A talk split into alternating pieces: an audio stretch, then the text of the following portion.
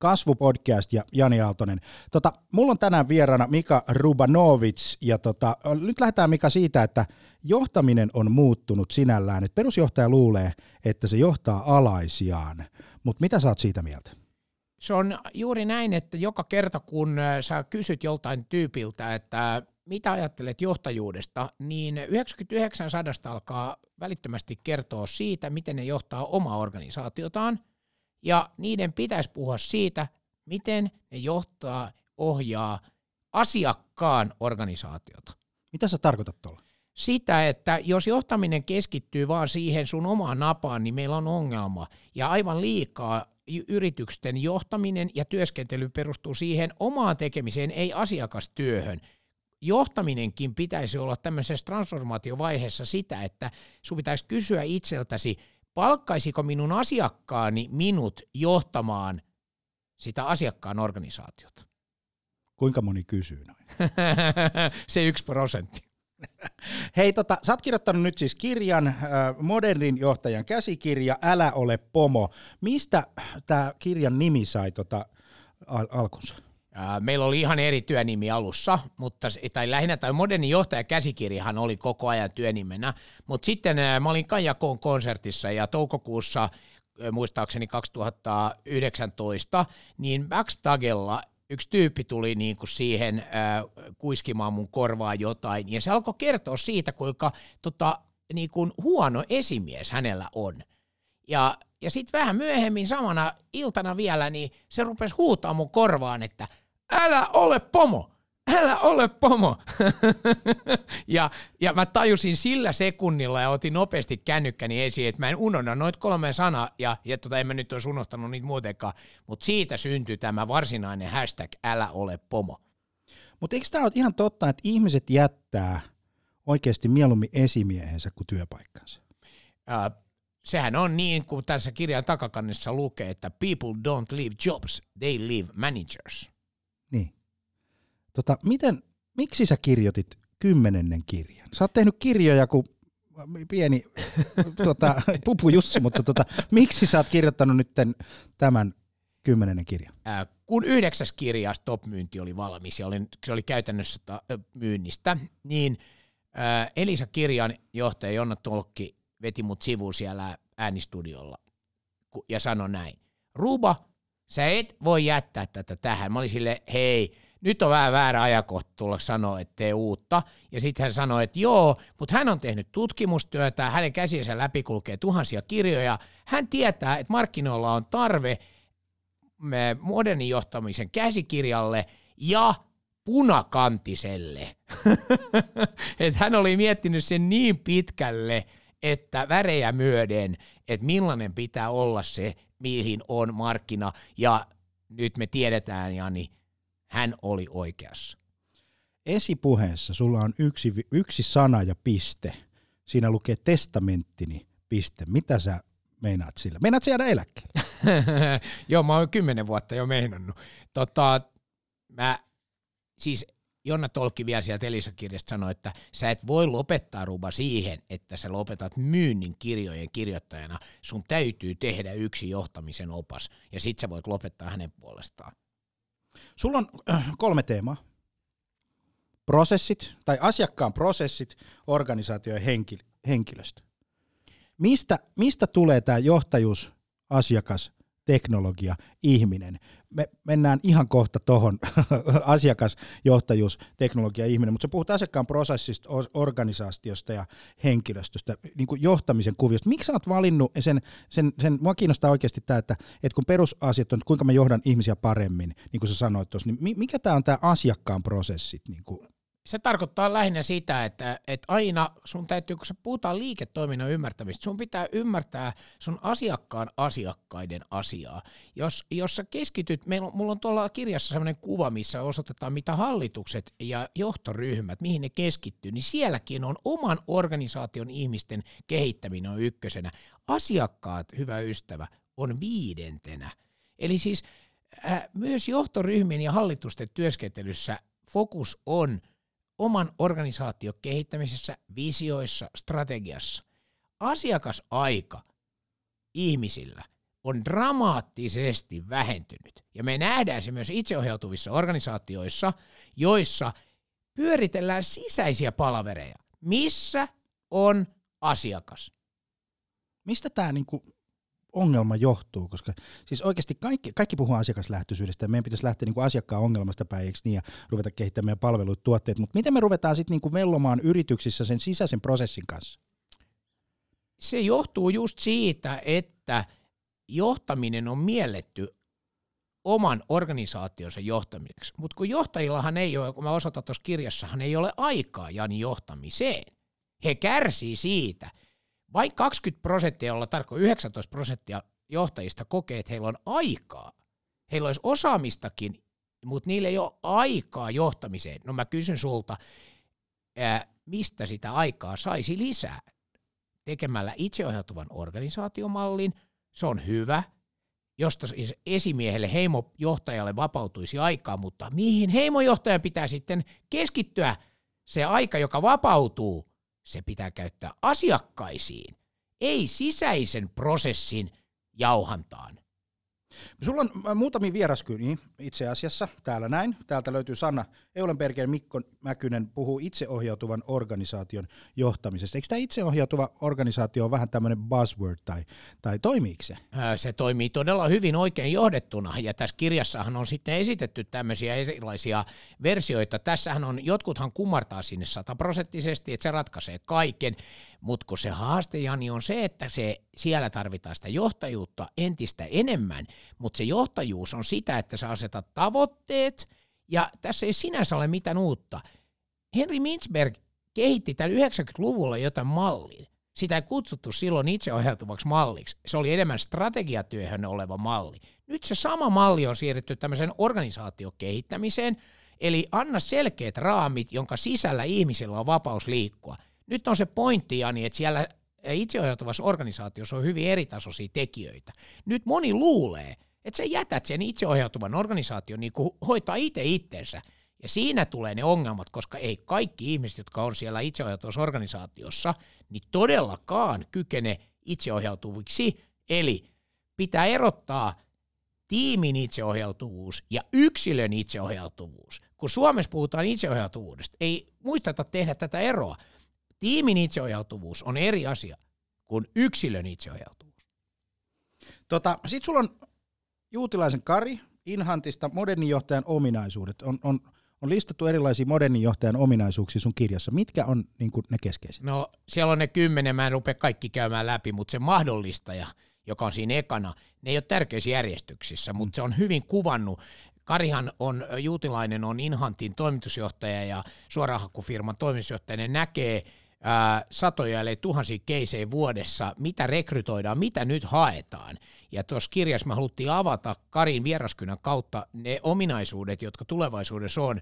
Ää, ne ei ole välttämättä muuttunut yllättäen niin hirveästi. Se suurin ero on siinä, että se vaatimustaso johtajaa kohtaan kasvaa. Eli sieltä tulee uutta sukupolvea, joka vaatii esimieheltä paljon enemmän – se on ihan sama voi sanoa, eikö niin, että meidän lapset vaatii vanhemmilta huomattavasti tänä päivänä enemmän, mä uskon, kuin mitä ehkä me nuomassa lapsuudessamme. Ei meillä ollut varaa vaatia meidän vanhemmilta yhtään mitään.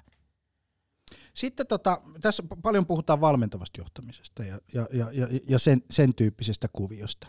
Niin tota, näet sä sen, että sen johtajan perustehtävä on näyttää suuntaa ja olla coachi? Ää, hyvä, kun sä nostat tuon. Valmentava johtaminen on vain yksi noista johtamismalleista, ja se toimii sille niin sanotulle kakkostasolle. Esittelen tässä kirjassa tämän osaamistasoittain johtamisen, joka, joka tota, on itse asiassa esitelty ensimmäisen kerran jo vuonna 2007 Elina Aallon ja mun kirjassa haasteena myynnin johtaminen, mutta nyt se saa uuden näkökulman tässä, koska nyt siellä itseohjautuvassa organisaatiossa on näitä eri tekijöitä. Nyt luullaan, kuten sä äsken nostit tuossa, että se valmentava johtaminen ratkaisisi kokonaan sen homma, mutta sä et voi johtaa sitä itseohjautuvaa organisaatiota pelkästään valmentavan johtamisen keinoin. Se toimii vain niin sanotulle kakkostasolle. Ylintaso, eli sun parhaat tekijät, niille ei valmentava johtaminen toimi. Ja sitten taas ne, jotka on sun heikoin kolmannes, niille taas ei toimi myöskään valmentava johtaminen, vaan vierihoito, ja se ollaan me, eli employeeship. Eli meillä on kolme tasoa, meillä on management, leadership ja employeeship, ja tämä leadership, eli valmentava johtaminen, toimii sille keskitasolle. Urheiluvalmentajia käytetään aika usein seminaareissa. Ja sitten sieltä tulee Jukka Jalonen, joka on myös meidän kirjassa, tai Jörgen Klopp, joka on meidän kirjassa, niin ää, tiedätkö mikä heillä on tilanne, kun maajoukkue kokoontuu? Siellä on vain maailman parhaat. Ja nyt kun he käy valmentamassa, niin se antaa vähän väärän kuvan, siis mä en kritisoi heitä, mutta eihän Jörgen Kloppilla ole yhtään keskitason pelaajaa siellä rosterissa, vaan ne on kaikki megahuippuurheilijoita, jotka on täysin motivoituneita sillä 300 000 punnan viikkopalkalla. Sillä rahalla muuten pitäisi saada jo tulosta, mutta Liverpoolhan saa sä siitä Kloppista niin kauhean innoissa. Manumiehenä niin olemme johtajuuskriisissä. Mutta hei, Tomi Hilvo, Millenianin johtaminen, Anni Lintula, ne on kaksi sun vieraskynäilijää. Anni Lintula, Z-sukupolven johtaminen ja Dinglen toimitusjohtaja Tomi Hilvo, milleniaalien johtaminen 2020-luvulla. Mitä vinkkejä sä annat sun kirjassa näistä? No ensinnäkin mä niin kun halusin näiden kahden huippukirjoittajan kautta avata sen, että, että millaisia odotusarvoja on niillä nuoremmilla, mutta myös he tuo jännän näkökulman esiin, eli me nähdään Jani jo organisaatioita, mitkä on siis Z-sukupolven henkilö johtaa sitä organisaatiota. Nyt me tullaan siis aivan uuteen tilanteeseen, missä sinun ja jopa minun ikäisiä ihmisiä johtaa 25-vuotias kaveri – joka on siis, sehän on tässä mielenkiintoinen, että meillähän on kääntynyt tämä ihan norikuri, koska meillä on uusia, uuden tyyppisiä yrityksiä, alustatalouden yrityksiä, joita johtaa siis 25-vuotias ja, ja, ja se johdettava on, on tämmöinen 50 ja siitä syntyy mielenkiintoisia kuvioita ja, ja tämä kääntyy jo ympäri. Ja totta kai sitten ihan puhtaasti puhutaan myös siitä, että miten näitä nuoria johdetaan tai nuorempia johdetaan. Ja olen onnellinen, kun sain kaksi alan absoluuttista huippua kirjoittamaan siitä. Ehkä, ehkä niin kuin pääviesti, pääviesti on se, että millaisia kriteerejä tämmöisellä X tai millenialilla ja Zetalla on tämän vapauden suhteen, kun siitä on, että mitä se on. Että taas tullaan siihen, että se ei tarkoita sitä, etteikö näitä ihmisiä tarvisi johtaa, tai etteikö he haluaisi, että heitä johdetaan – Tomi Hilvo nostaa täällä tämmöisen teeman kuin Nordic Way Leadership. Se on tämmöinen, niin kuin, jos mä oikein sen ymmärrän, skandinaavien tapa johtaa. Muutama semmoinen keskeinen kuvio, mitä Tomi nostaa täällä. Johtaminen on palvelufunktio, se on palvelua, ja lisäksi se johtaa kulttuuria.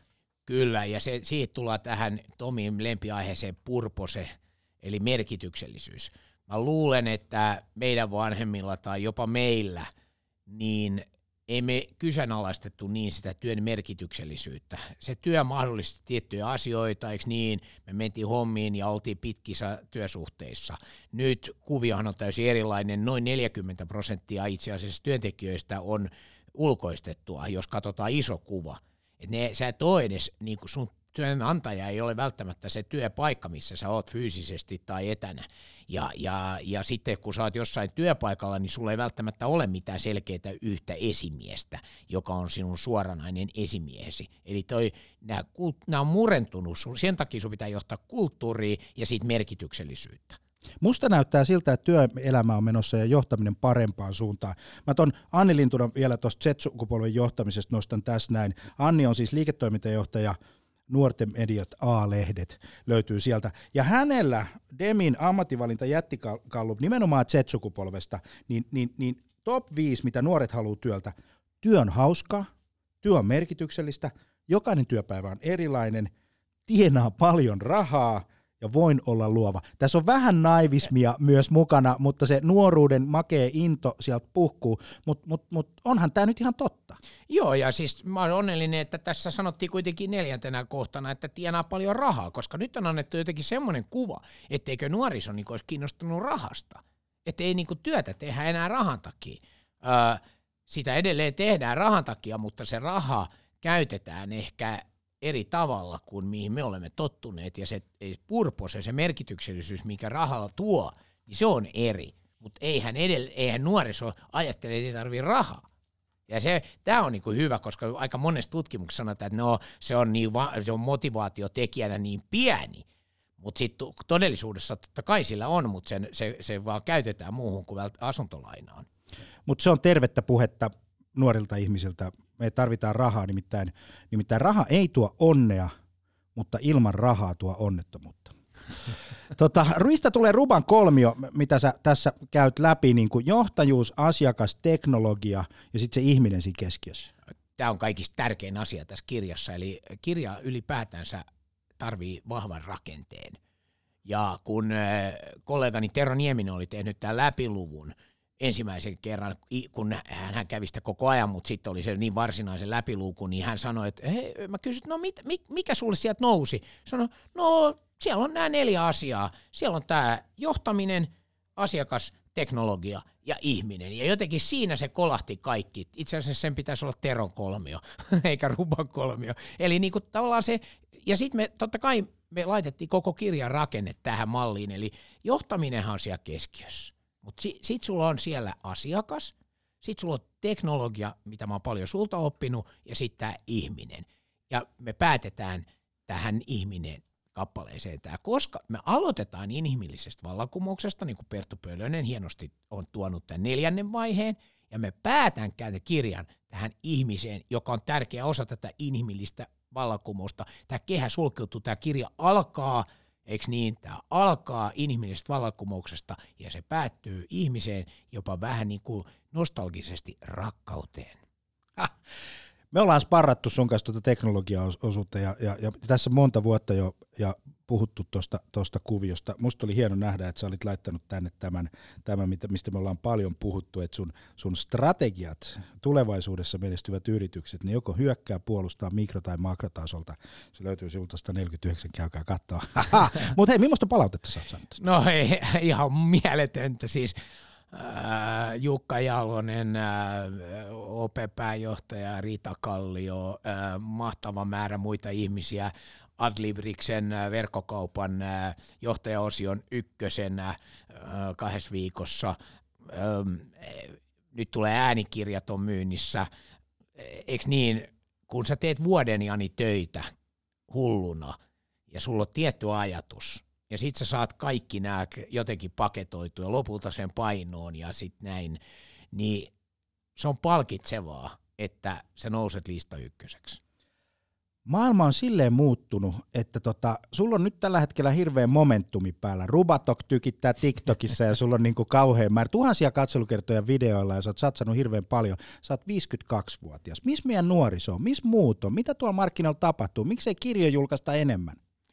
No siis kyllähän sieltä tulee näitä, mutta kun ne ei ole omakustanteisia, vaan nehän menee näihin kustannustaloihin nämä nuoret, kun ne saa sen luvan kustantaa, tai se, niin kuin, että ne julkaistaan, niin nämä Tämä on ikävä sanoa, mutta kustannustalouden strategia ei ole yksittäisen tekijän nostaminen, vaan mahdollisimman monen kirjan julkaiseminen. Koska nyt heillä on näitä äänikirjapalveluja ja sinne pitää saada ihan mahdottoman paljon, eikö niin, kuukausittain uusia kirjoja.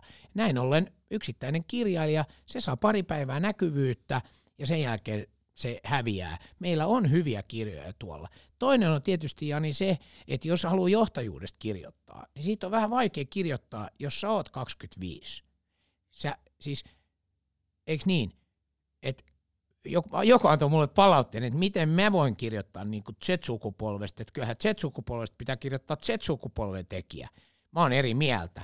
Et, et, et, et, kun Anni Lintula on mun mielestä hienosti tässä kirjassa kuvannut sen Z-sukupolven, mun mielestä Tomi Hilvo tekee huippuduunia ää, milleniaalien kuvaamiseksi. En mä näe, miksi sen kirjoituksen täytyisi tulla. Nythän Perttu Pölönen hän on julkaissut oman kirjan esimerkiksi, ja hän on selkeä nouseva stara, mutta sä oot ihan oikein, siis onhan se hämmentävää, että aika useassa bisneksessä me nähdään, että näiden nuorten tuleminen on suht hidasta. Ite oli 33, kun kirjoitin Myy enemmän, myy paremmin, joka klassikkoteos yli 21 000 myynyt, ja mä haastoin kaikki sen ajan, eikö niin, starat silloin.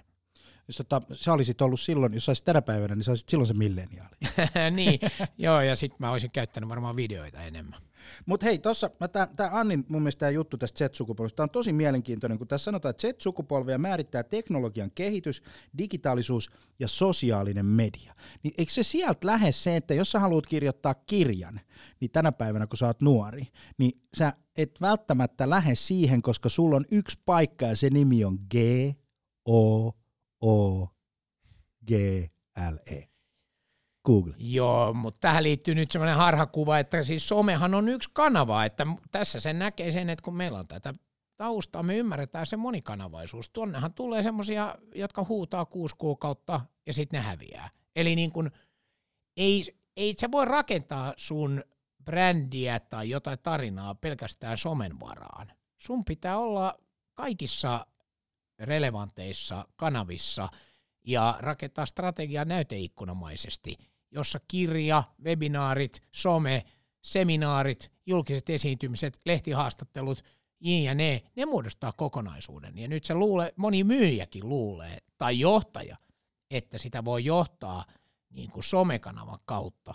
Se on harhaluulo, ja meillä on hyvä esimerkki siis aikoinaan Hyllet Packardin johtaja antoi Suomen Kuvalehdessä haastattelu, että hän johtaa kommunikaattorilla. Koko organisaatio sai sen jälkeen kyllä kenkää. Että niin kuin se oli sieltä vanhaa aikaa, että et sä voi, ei joku välineellä johdeta mitään. Mutta hei, sä sanot tässä kirjassa, että ei tarvita myynninjohtajaa. Ei siis tarvita. myynninjohtaja, positio, niin kuin head of sales, se häviää. it's gone. Häviää. No pori perustele, perustele. Joo, no siis Coca-Cola ja Hyatt äh, hotelketju, jotka tuossa kirjassa on esimerkkejä, nehän on lopettanut jotain funktion. Eli siis kun kaikki myyvät, eikö niin Ani? Kaikki myy. Organisaatiossa toivottavasti kaikki myy, niin silloinhan sä tarvisit niin kuin 25 myynnin johtajaa, joka on ihan älytön ajatus. Eli kun kaikki myy, niin puhutaan vain johtajuudesta. Myynnin johtaminen on sillä lailla hävinnyt, koska sulla on myynnin tuki, sulla on tuote ja kehitys, sulla on tuotanto, sulla on ää, laskutusosasto, sulla on ää, chatit, kaikki yksiköt, markkinointi, nehän myy.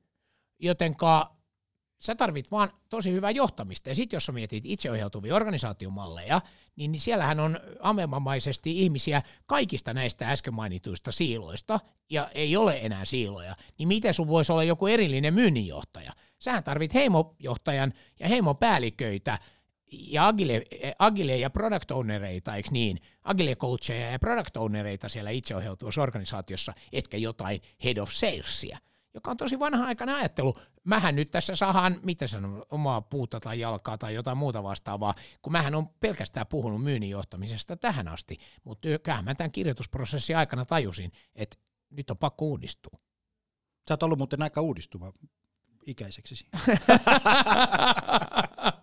no okei, okay, mutta mun isä eli 92-vuotiaaksi ja, ja tota, kun oli joulukuussa 2018 ja hän, hän syötti mulle kuule sellaisia artikkeleita koko ajan, luki koko kaikki maailman jutut, että mä voin sanoa, että tota, siihen verrattuna mulla on 40 vuotta vielä aikaa. ihan hyvä. Tota, miten tämä asiakkuus tuodaan keskiöön niin kuin ihan konkreettisesti ja johdetaan asiakasta? No se tuodaan sillä lailla, että sä tuot, niin kun menet itse sinne asiakkaiden luo, mä esittelen eka kertaa, me näytetään tämä malli tässä kirjassa, tässä asiakasosiossa, meidän ei ole aikaisemmin julkaistu, me ollaan kymmenen vuotta konsultoitu asiakkuuden hallintaa, ja nyt me näytetään se malli tässä kirjassa, eli sulla on tota, kolme tasoa, mitä sä rakennat asiakkuuden hallinnan, strateginen, taktinen ja operatiivinen taso. Ja, ja monet firmat tekee sen virheen, jotka myy vaikka B2B-ratkaisukeskeistä hommaa, niin et ne luulee, että tämä operatiivinen taso on ikään kuin sitä asiakkuuden hallintaa. Sulla on projekti, eikä niin, se toimitat, ja teillä on projektitapailemisia palavereja vaikka kerran kuukaudessa tai kerran viikossa, riippuu siitä projektin luonteesta ja aikataulusta.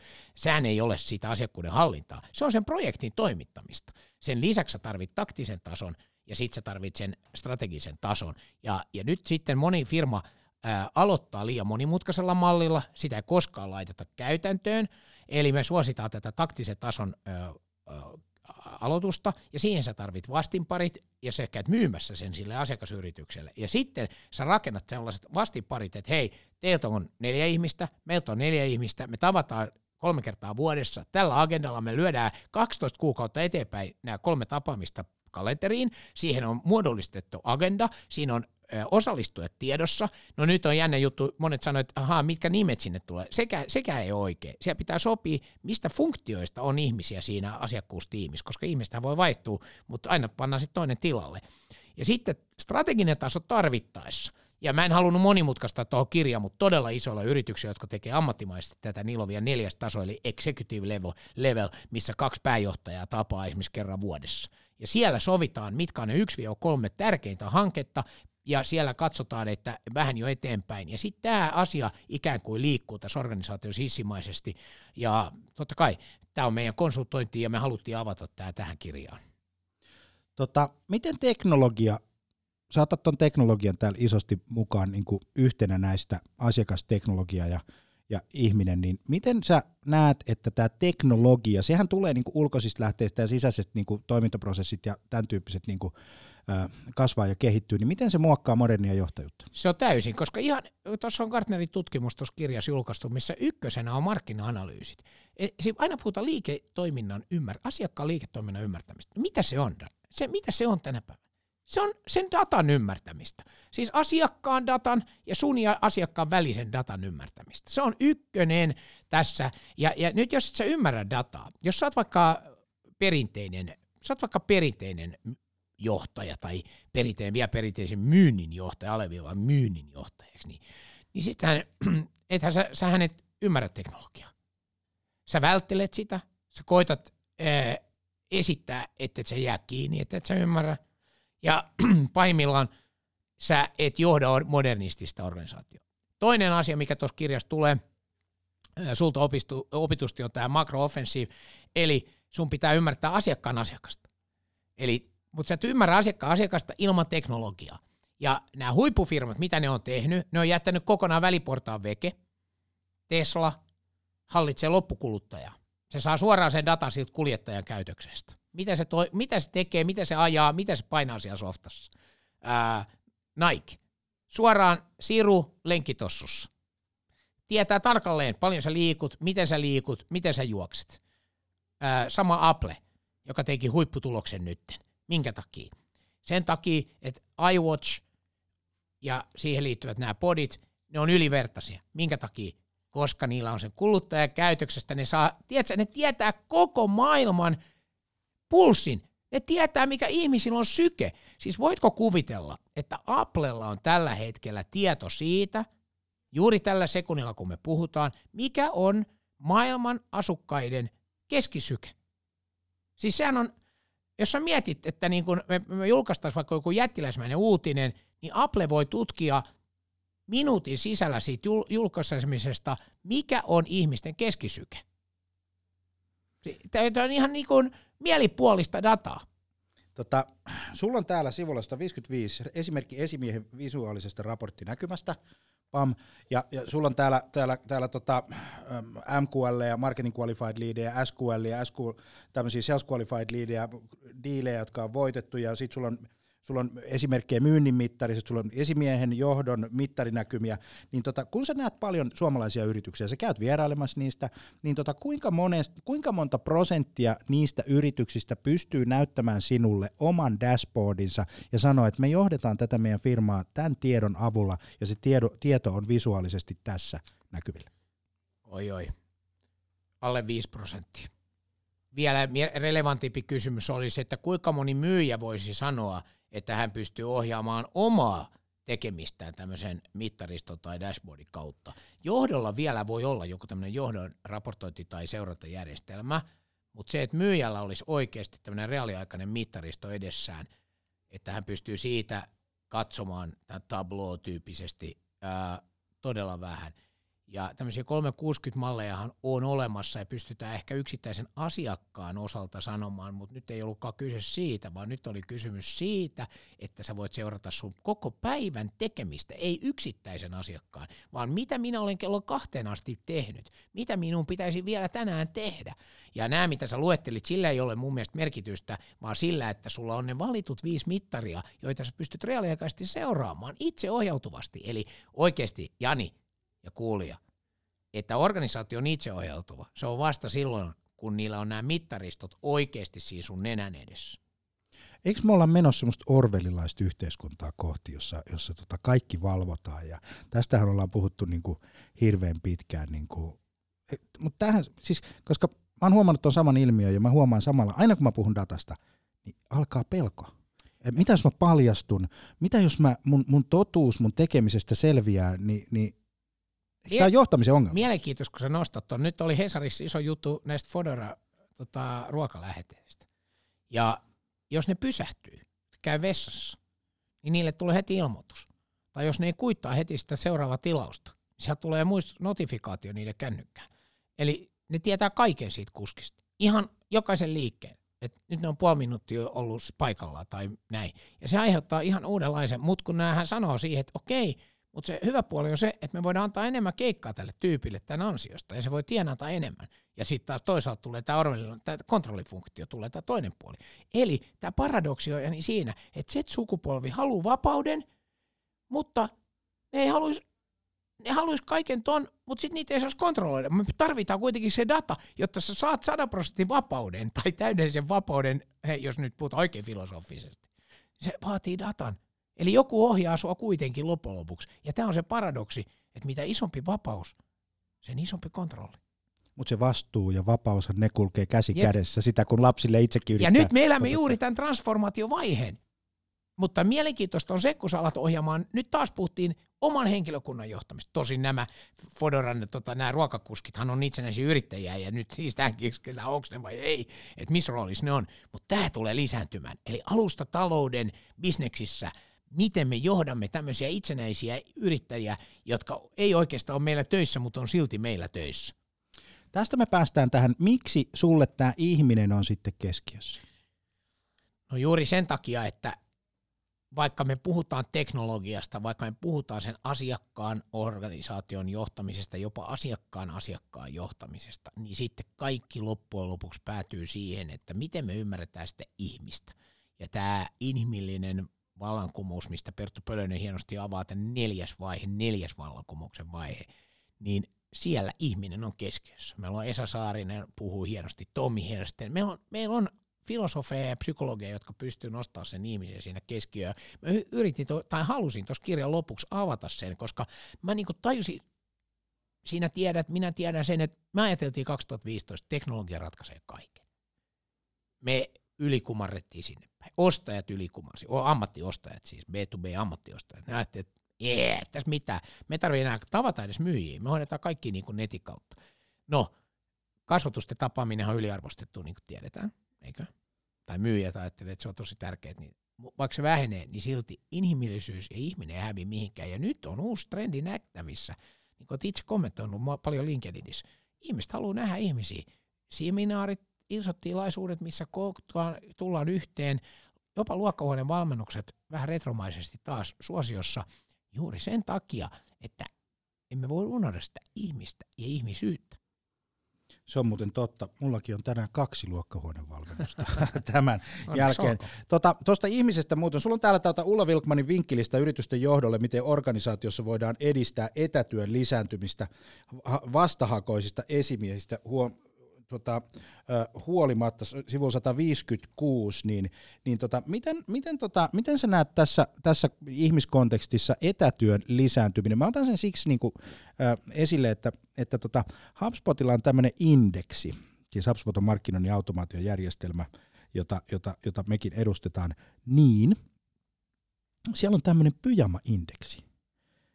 Eli tota, mitataan sitä aikaa, kun työtä tehdään pyjama päällä. Ja sehän on nimenomaan niin kuin etätyö, ja he suosivat sitä tosi paljon, ja me suositaan itsekin, koska se nostaa tuottavuutta. Mikä on sun näkemys näitä, kun sä, kun sä Suomessa, Suomessa tota, ja johtajien kanssa juttelet, niin, niin, niin onko se näin isossa mittakuvassa, ja kuinka sitä johdetaan? Ää, Ulla Vilkmanin vinkkelistä liittyy siihen, että kun sulla on esimies, joka vastustaa etätyötä, että miten sä saat sen esimiehen – ikään kuin ostamaan sen ajatuksen siitä etätyöstä.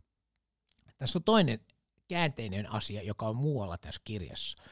Tiedätkö Janni, mikä ärsyttää itseohjautuvissa organisaatioissa kollegoja kaikista eniten? Se, että joku on etätöissä. Siis se on käsittämätöntä. Meillä on itseohjautuvat organisaatiomallit, joka perustuu mun mielestä juuri siihen, että tee missä haluat. Mutta kuitenkin kun kysytään itseohjautuvan organisaation jäseniltä, mikä on eniten ärsyttävä asia, niin se on se, että kun joku on etätöissä. Eli näet sä millaisessa, me ollaan tämmöisessä välivaiheessa, ei mulla ole sulle täydellistä vastausta, me ollaan siinä vaiheessa vielä, että tämä etätyökin, se on joillekin esimiehille hankala. En hyväksy. Mutta se on myös joillekin ihmisille, jotka on johdettavia, niin erittäin semmoinen epäselvä asia, että onko se oikeasti tekemässä tuottavaa työtä se ihminen, kun se ei ole nyt tässä fyysisesti paikalla. Ja sen takia itseohjautuvissa organisaatioissa itse asiassa tavataan lähes päivittäin tämmöisiin lyhyihin viiden minuutin, kutsutaan niitä sitten sprinteiksi tai äh, seremonioiksi tai niillä on nimiä, mutta se ei ole olennaista, vaan se, että, että niissä on kuitenkin tullut tarve kohdata. Ja totta kai niihin voi myös osallistua etänä, mutta siis kuitenkin tämmöinen pieni kontrollifunktio on rakennettu siihen itseohjautuvan organisaatiomallinkin sisään juuri sen takia, että kukaan pääsisi kuitenkaan niin sanotusti helpommalla. Eli meillä on mielenkiintoinen, meillä on nämä vanhat rakenteet ja uudet teknologiat ja uudet ismit tavallaan vähän vielä taistelee vastakkain. Ja nyt sitä haetaan. Ja me tietenkin tässä kirjassa avataan näiden esimerkkien kautta, miten sinä johdat 2020-luvulla oma organisaatiosi ja asiakkaan organisaation menestykseen? Me ollaan huomattu se tuon etätyön osalta, että kun meillä on kaikki teknologian välineet tuossa noin, Slackit ja Zoomit ja projektihallinta ja itse asiassa kaikki, mitä tehdään sillä omalla koneella, niin tavallaan näkyy kaikille muillekin, koska me tehdään yhteisissä dokumenteissa asioita ja muuta, niin tota, ei me olla ainakaan huomattu, että se ärsyttää. Se koko lähtökohta, mutta se, se on siellä kulttuuri DNAssa se, ja kulttuurista ja kulttuurijohtamisessa on se, että, että meidän kulttuuri on se, että älä tuu työpaikalle, jos et halua. Tee kotoa ja, ja pidä tota pyjama päällä mut, vaikka kaksi vuorokautta. Mutta Sales Communicationskin on vertailussa kuitenkin suht nuori yritys verrattuna sitten tämmöiseen vaikka 50 vuotta vanhaan etabloituneeseen PK-yritykseen tai äh, ison teollisuusyritykseen. No se on totta. Se on, se on, se on ihan totta. Hei, aletaan lähestyä loppuun. Rakkaudesta puhutaan viimeiseksi. Nostetaan 52-vuotiaan Mika D. Rubanovitsin jo keski-ikäistyvän miehen äh, teema rakkaus, koska sä oot ollut kova sälli puhumaan tämmöistä hardcore-myynnistä ja, ja, ja, ja, ja tota, su, sulla on semmoinen maine semmoisena niin kuin tosi nopeana, tehokkaana tekijänä, niin miksi rakkaus? Mitä se sulle merkitsee? Saanko mä ottaa suoraan lainauksen täältä kirjasta? Totta kai. Sana rakkaus on verbi, se on aktiivista tekemistä. Kiitos. Kiitos. Kiitos Mika Ruba, Rubanovic. Modernin johtajan käsikirja Älä ole pomo. Se löytyy kaikista hyvin varut, varustetuista internetliikkeistä äänikirjana, fyysisenä kirjana sekä sitten tota, e-kirjana. Kiitos, että sä olit mukana. Sales Communications, Jani Aaltonen mun nimi. Sä kuuntelet Kasvupodcastia. Nähdään. Moi moi.